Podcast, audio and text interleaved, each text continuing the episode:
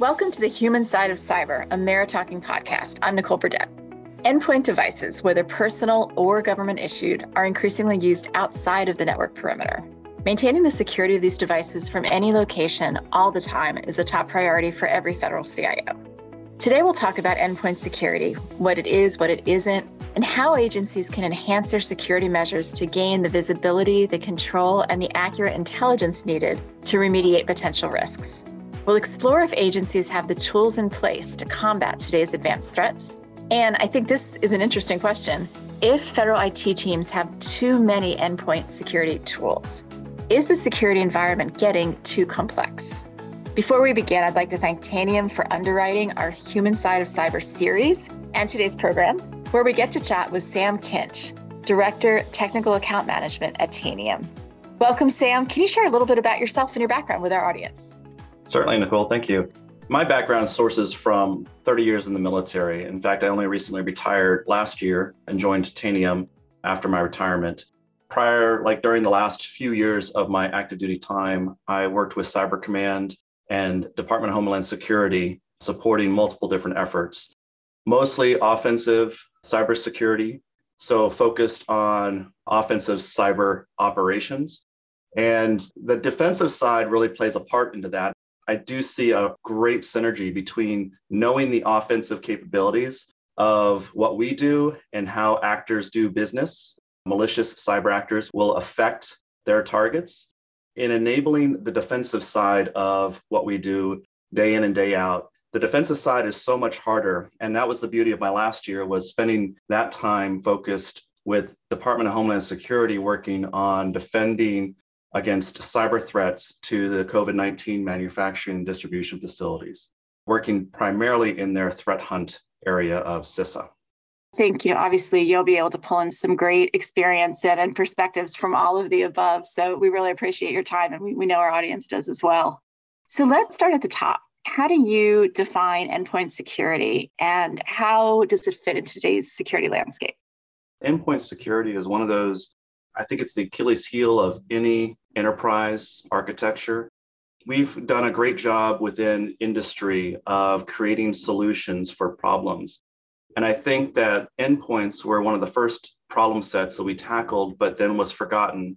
And what's happened nowadays is we've seen, and we'll probably touch on this in a little bit in more detail, but we've really seen an influx, like you said at the beginning, of many endpoint solutions being utilized on those devices that really aren't capable of handling that many solutions at one time. On top of that, you have a mixed bag across the civilian and the government networks where we see endpoints that are either underperforming because they're not being life cycled fast enough. And that's usually because of funding. In fact, most organizations, governments, no exception. In fact, I would say they're even a little bit more strict on the funding despite what people would say. And you'll see older systems in those networks. And the problem with those older systems is the complexity of new software that's security software, the number of endpoint software solutions that are being put on these endpoints all provides complexity and makes it really challenging from a defender in multiple different ways. And not just the defender, but the user of those products. And to complicate those matters, you got to throw in the buzzword bingo that's out there you have products called XDR and EDR and just AV in general, the broad spectrum of next gen AV and AI, artificial intelligence being thrown around and machine learning. So when you start adding up all those different products, it becomes very complicated. I would say that primarily the security landscape is troubled by the number of products that you alluded to at the beginning being put onto an endpoint the lack and fundamentally the fact that it's being turned on. And then my issue is they're not tuned properly. The theory is that you'll turn on these security products and I'm more secure. In actuality, what happens is you turn on all these security products, you fail to tune the security products with each other along with the computer. And now you end up with an environment that is probably going to be less efficient, if not completely has a lack of performance capability. So the end user starts complaining and doesn't even do their work. Forget about the fact that you might be more secure. If you don't have a balance with the end user being able to do the work that they're assigned to, Now you get in a very difficult situation. And this is something we're seeing across commercial and government enterprises. You know, it sounds like that failure to tune the tools appropriately might be one of the major points of confusion out there, which kind of brings us to our next question. Are there any others that you would point to? Any other common mischaracterizations or points of confusion when it comes to endpoint security? You know, what it means, what it does, or how you make it work optimally?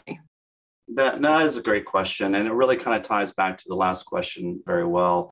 In an example, I can use uh, if you picture any medium to large business that's out there, that business most likely will have some form of enterprise network. On top of that, you might have a CISO. On top of that, you might have a large budget that goes along with all that. So you have this enterprise net, you have a CISO who's responsible for it, you have a budget that they are applying to it. The budget, and from days gone past, IT in particular has been under resourced, and that's been a challenge. So the budget is always a challenge to validate not only return on investment, and that also is more pronounced, I would say, in a public company than it is a private company. But they have this whole need for cybersecurity. So because it's an enterprise size network and because they have a responsibility to run it, they need the cybersecurity tools. So they do, they go and drop on a network access solution. They drop on endpoint solutions of many different facets because they need to hit this button and they need to hit this button and they need to do this thing as well. For instance, I need antivirus because that's the expectation or that's a compliance requirement. In the government, we have STIGs that we have to meet. Those are standards that the government has to meet for certain types of software that's on their systems or hardware. When you combine all that, it means that you have a very challenging environment, a very confusing and somewhat frustrating, I would say, for the technicians. Because if you think about what happens when you do that, you have these endpoints, you apply these different products. For each product, it requires training. And now you either have to hire somebody new for that new product or pay for support for that new product, or you have to learn that new product yourself. And what that does is cause frustration in some respects, and then also delays, because a lot of times just getting to know the product and making it work is your priority. The next thing is where do you go after the tuning process? And then how does that happen effectively on an endpoint? Great questions and great points. And you know, you're bringing up quite a few things as we go through the conversation that link to what our series is focused on, which is the human side of cyber as we talk about all of the tools and the processes as well. You know, along these lines, we know obviously the pandemic has shifted how and where people are working. How has that changed the threat landscape from your perspective? And do you believe the changes are permanent? Do you think that these changes are continuing to evolve today? Wow. I would say the last three years have been, like everybody is aware of, very yeah. eye opening. And it's not just been a challenge. In fact, in the military and from my military experience, we go through our operations with the mindset that no plan survives first contact, which means that you can develop the best plan in the world to go out and fight this enemy. In our case, it's you know malicious cyber actors. But as soon as you push go or as soon as you cross that start line, everything falls apart, which it's kind of an exaggeration, but somewhat true. That plan has to be able to mold, shift, and adjust. And so, what we saw with the pandemic was that large shift of the populace from work, which we know is in a concrete brick building that people go to and then leave and then go home, while we did have the concept of remote work and there was some inkling that it might be cheaper for businesses, most businesses weren't willing to go down that road before the pandemic because it seemed like not the right thing. It seemed counterintuitive. I'm going to have my folks at home, they're going to do less work, and I'm not going to be as productive as a business. But what we saw, I think, and I think what most businesses saw, including Tanium, who went fully remote at the start of the pandemic and is not looking back, we've seen that our organizational structures actually thrived under that. When you provide a better work life balance, it did take some time getting used to, and it took some education on the appropriateness for how to use devices, whether it's your laptop or your home laptop or your bring your own device like your cell phone. What does that really mean for an organization? And there were a lot of challenges and costs that went into transitioning to a remote workforce. But those challenges are not going away. I believe what we're seeing is traditional work environment where you would go into an office has morphed into something hybrid. Some organizations like Tanium have gone full remote and brought their employees to their home and told them they can work from home as long as they can support their customer. Productivity is defined by slightly different variables than being in the office and you know I'm in the office at 8, I leave at 5 or whatever. I think the hybrid model is really where a lot of companies are going where especially you'll see this in government quite a bit where their employees will come in for a couple days a week and then the other days they're at home. And this allows them to have a balance between pandemic related fears, concerns, but there's also some cost savings involved as well. And that's been a huge bonus, I think, to businesses to realize that they can do this. I think some families are kind of frustrated sometimes when schools are doing this too. And I'll digress for a second. When you have a school that we get, let's say, three or four inches of snow and they have a snow day, well, they're still working from home because now they're fully remote and they can do it. In businesses, it's kind of the same thing. It can be a snow day and I can have six inches of snow outside, but I'm still working from home. So I still am expected to be at work. So that landscape, I think, is something permanent. I think we're going to see that shift to a hybrid model, though, is more of the permanent function. I don't think people always stay fully remote. Some businesses will, some will not. I don't think you'll see a model that's traditionally everybody goes into an office building. And I think that's, you know, looping this back to the cybersecurity part, that is where some great challenges have come into play. Because how do you have underperformant systems now remote, now under network constrictions that sometimes cause problems with the screen sharing or the uh, conversations with people on Teams or whatever product you're using to have that collaboration with your team? I'd like to talk just for a moment about a topic you mentioned earlier, which is resourcing and budgeting for cyber within government. Are there resources, whether that's staff, tools, all of this goes back to funding, obviously, that agency IT leaders need to strengthen endpoint security today and cybersecurity in general that they don't have? And where do you think some of those needs are? That topic has come to light, especially over the last probably six to 12 months. The initial push with the pandemic, as an example of how this led up to some challenges and strengthening of endpoint security, which has been on the forefront of a lot of people, really resulted because we had this big push to push people outside the traditional work boundary. So now, with all these endpoints that are outside the traditional defensive structure, cyber defense structure of firewalls and, and other gateways that businesses, physical presence of a business can provide, now they're everybody's work from home or work on the road or they're on their phone. This is ultimately one of the most fundamental things that businesses have to look at is is my budgetary constraints or efforts being levied in the right areas? I would say that while I can't make those decisions for any particular business, a business has to. What I can talk to specifically would be the recognition that businesses tend to be under resourced so there's that do more with less mentality. And so, from a Tanium perspective, when we go in and look at an organizational structure, we look for ways to, I would say, merge or consolidate those resource constraints that those organizations have. I'll use an example. If you had a business and it was a medium to large size, you had all those endpoint solutions, where are ways that we, like for instance, Tanium has multiple solution areas within the realm of patching or compliance. When you take multiple softwares, we talked about this earlier, it takes multiple technicians. It takes a lot of time to train on each one of those capabilities, and they're not easy to learn. I mean, no endpoint solution, especially a cybersecurity one, is going to be easy to learn.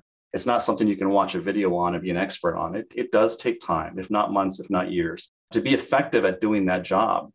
But now we talked earlier as well about the tuning aspect. So Tanium comes in and you have one solution for multiple things. Now you can start to consolidate those multiple things under one umbrella with one tool to learn, one capability. That's where you can have a cost savings. And I think that a tool like Tanium is extremely important for consolidating resource capability because you have fewer people to do that many things. It reduces the time to actually effectiveness for that tool. The biggest thing, though, is I'm not a big fan of putting all my tools into one basket. And so I'll bring this to light as this is, I would say, one of the areas that organizations really need to focus on.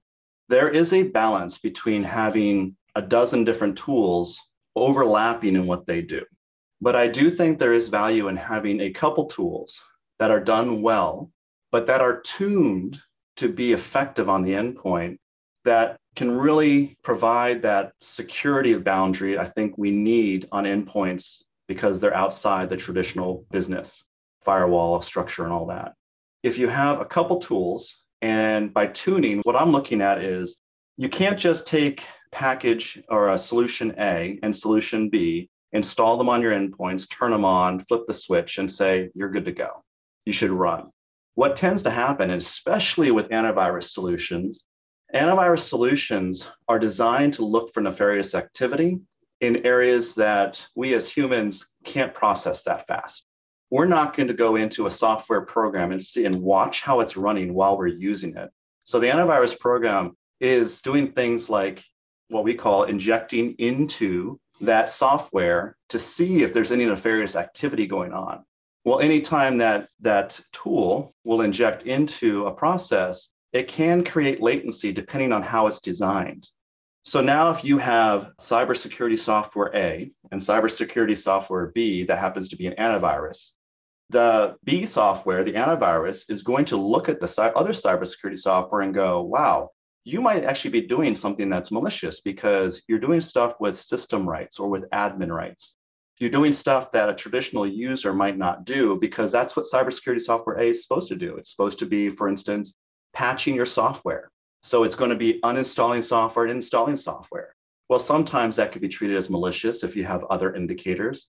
It could be looking at your compliance to meet specific standards. And if that compliance requires that software to kind of scan across infrastructure, looking at different software versionings, sometimes that can look from an antivirus perspective as being something nefarious as an actor might do, which is look across your network, finding gaps and vulnerabilities that it can exploit. So, what you have to do in the tuning process is look at both softwares and say, we trust what these softwares are doing. And so, therefore, I'm going to take software A and I'm going to ensure it knows software B is a friendly person, so, or a friendly piece of software, and provide exclusions for certain things that it does, whether it's the processes that it's running, the executable that's on the, the actual disk, the physical disk. And then I'm going to do the same thing for software B. And when you effectively tune both of those softwares, they're not going to be bothering each other, but they're going to be able to do their jobs effectively. I also like the concept of having multiple softwares, maybe not doing the exact same thing, but just keeping an eye on each other. Because I think there is some benefit from a triage perspective when you're looking at remediation of an actual exploit or an event to say, well, that one software was compromised. And we saw this with SolarWinds. If all you're using is one particular piece of software and that software gets compromised, now you're done. But if you can have a couple pieces of software watching each other, looking at what each other are doing, but also being able to do their job, now you have an overlapping, in the military, we call it overlapping fields of fire, where I have one person on the left who can see across some of the terrain on the person on the right so that they can help defend that terrain and overlap those sectors so that they are more effective at what they do at defending. If one person gets taken out, it's okay because I have other ones backing them up. And we should do the same thing with cybersecurity software, but not to the extent where we have so many softwares that aren't tuned on an endpoint that we shoot ourselves in the foot. And this gets, by the way, exponentially worse when you have individual defenders within a business who just throw something on a box that they downloaded from GitHub because it's supposed to defend them, for instance, against Log4j. I'll throw a little analogy out there. What we've seen at Tanium side of the house is there are some great PowerShell scripts out there. And if you take them that were looking for Log4j vulnerabilities, for instance, that Log4Shell exploit, exploitable platform. And what happened was the individual would download the script and they would run it on a particular box. It would find stuff and they're like, dude, this is great. Let's run this across the enterprise. When you take one script that doesn't have any throttling or any controls built in to keep CPU or the processor or memory down low so that the end user can do work, what can happen is that one script, as it's churning through looking at a particular computer can use up all those resources and it might use it up for like 10 minutes, 15 minutes or so. That's fine, maybe on one box, but now you start layering that across the enterprise. And now you've created a lot of congestion and a lot of noise and a lot of hurts basically on those end users to prevent them from doing their work. And that's a challenge. So I would say to your question, the strengthening endpoint security, what we don't have today, I think what we really need is a focus on the endpoint solutions that we have, identify ones that can help each other without doing the exact same job. A staff should not have multiple things of the same thing on their endpoint. They need to find what's most effective at doing the job and what's fast. If you don't have something on your endpoint that can patch your systems within hours, then you're probably not in a good position, especially these days when actors are moving in minutes across enterprises. And that's even being gracious. The automated nature of how we do cyber, especially on the malicious side, like the offensive security side, it's exponentially faster than it used to be. And defenders, while we're understaffed and under resourced, we tend to be overburdened and trying to play catch up a lot. And so the faster we can solve the basics of cyber hygiene, patching those systems, tuning those systems, becoming effective at the tools that we do have on them and not burdening our technicians with having to learn a whole bunch of different tools. That's where we're going to find effectiveness. That's where we're going to find efficiency within corporations. I think you just gave a really great, very concise summary of, of some advice for IT leaders within agencies. Is there anything else, any other piece of advice that you would offer for agency IT leaders that are, are working to strengthen their security ecosystem and their endpoint security? In work environments, there's sometimes a frustration with individual personalities. One of the things I always try to do is I step back when I feel something's going on that sounds like or feels like or it looks like it's a personality driven event where emotions are coming into play. I think for cybersecurity, it's extremely important that we take this perspective, and that is we step back and we ask ourselves, inside voice now, is that something they intentionally did to hurt our company? The true nature of insider threats, they're not that many, but there's usually some very standard things to look for for that. So that's not what I'm talking about. It's not the insider threat. It's just the personality and the emotions that come into cybersecurity. And so what happens, and we've seen this a lot more recently, is a situation where a cybersecurity threat is known. Log4j is a great one, SolarWinds, the last Google Chrome zero day that just came out. These are things that are immediate, that require immediate focus by the company to deal with. So they have, especially in larger enterprises with hundreds of thousands, if not millions of endpoints, it's extremely important that the software that they're using, for instance, to patch their systems, to go after that vulnerability and to solve that problem. It has to have extreme speed. So within minutes, if not hours, of being compliant, fixing that problem.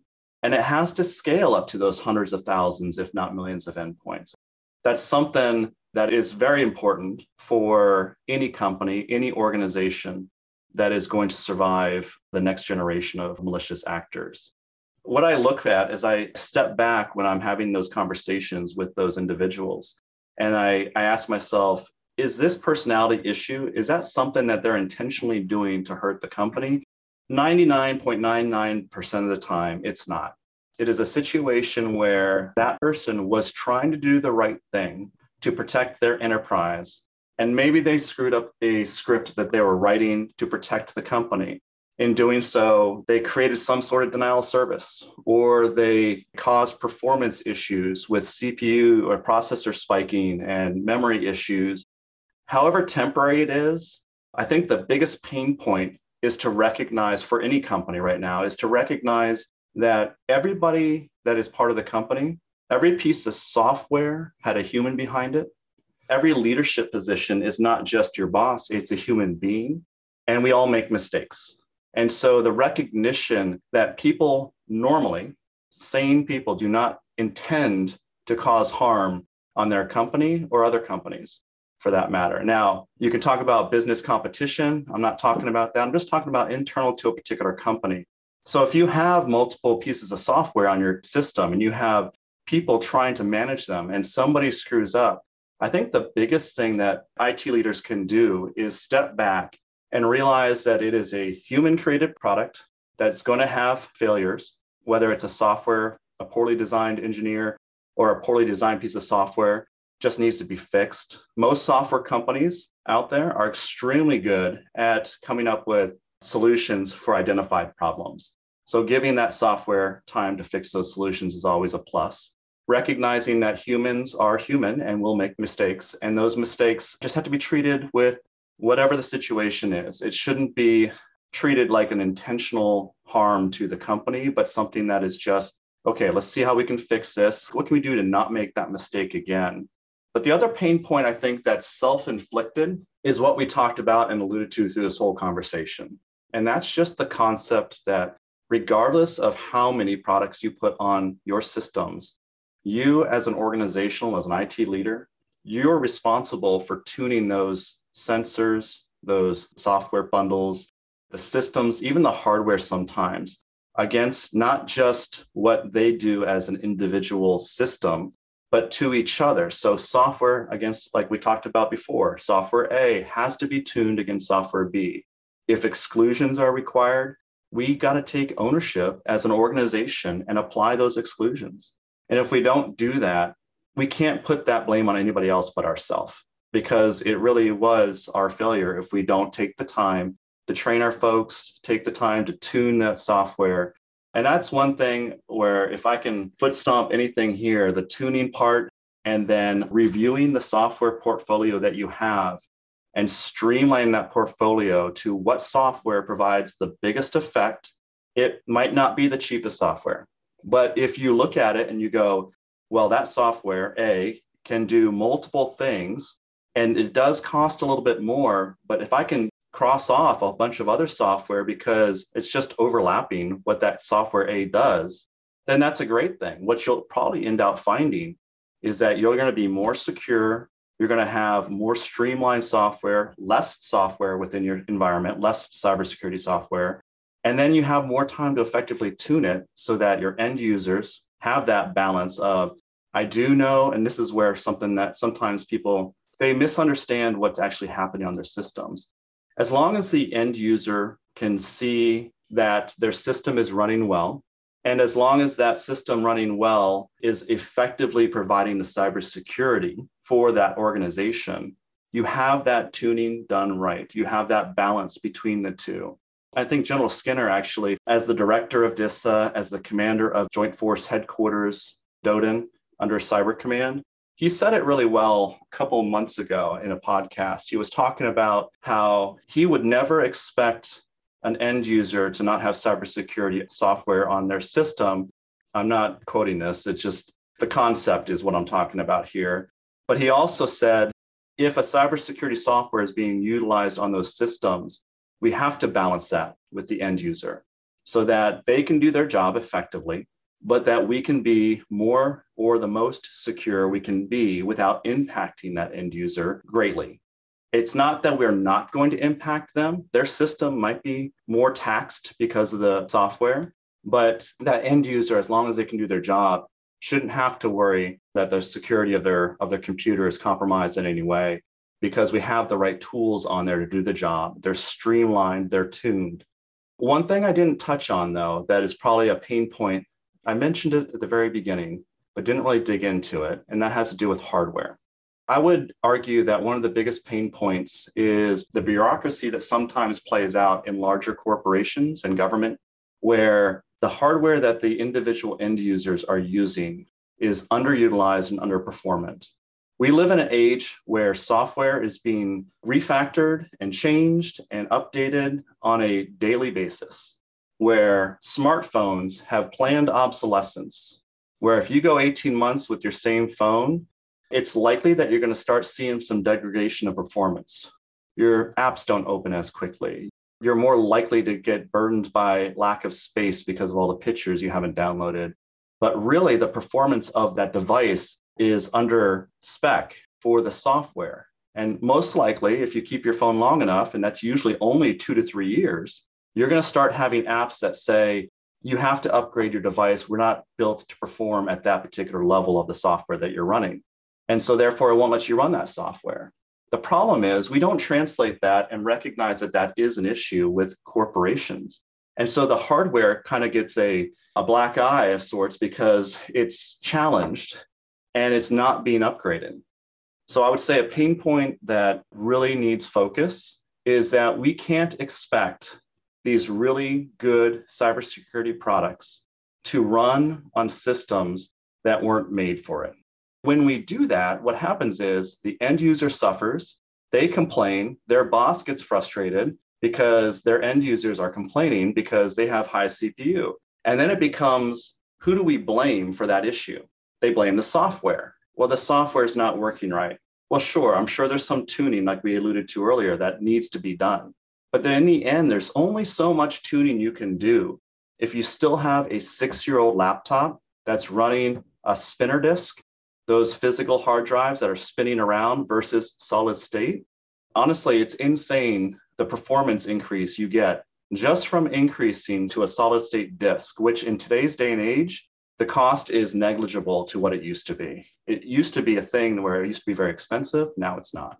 I would argue that if any organization wants to see some improvement on top of the tuning and the, the software streamlining to products that actually work and work fast and at scale, there's one other thing that usually gets forgotten. And I will say that it is kind of been the, um, the bane of most IT individuals' existence, and that's the underperformant hardware. And if they could spend a little money and just update their systems every three to four years, even would be a huge benefit. If they don't want to upgrade their laptop, their whole thing, just swap out the hard drive. The performance increase just in a hard drive is astronomical. So I said a lot. Um, I covered on a lot of different things. My biggest focus would be identifying the software, streamlining that, tuning those systems to the best extent possible. Tuning meaning making sure that those software have the exclusions in place to work together effectively. And then lastly, look at the hardware see if there's any type of upgrades you can do to make your systems more performant and actually run the software at a performant level that is expected and not kind of a hamstrung or other level. Sam, thank you again. You've covered a, a ton of, of, ground and I think given everyone in our audience a, a lot to think about. So we appreciate it. Hope you can join us again soon. To everyone listening, thank you. Please take a moment to subscribe to MeriTalking and stay tuned for the next episode of The Human Side of Cyber with Tanium.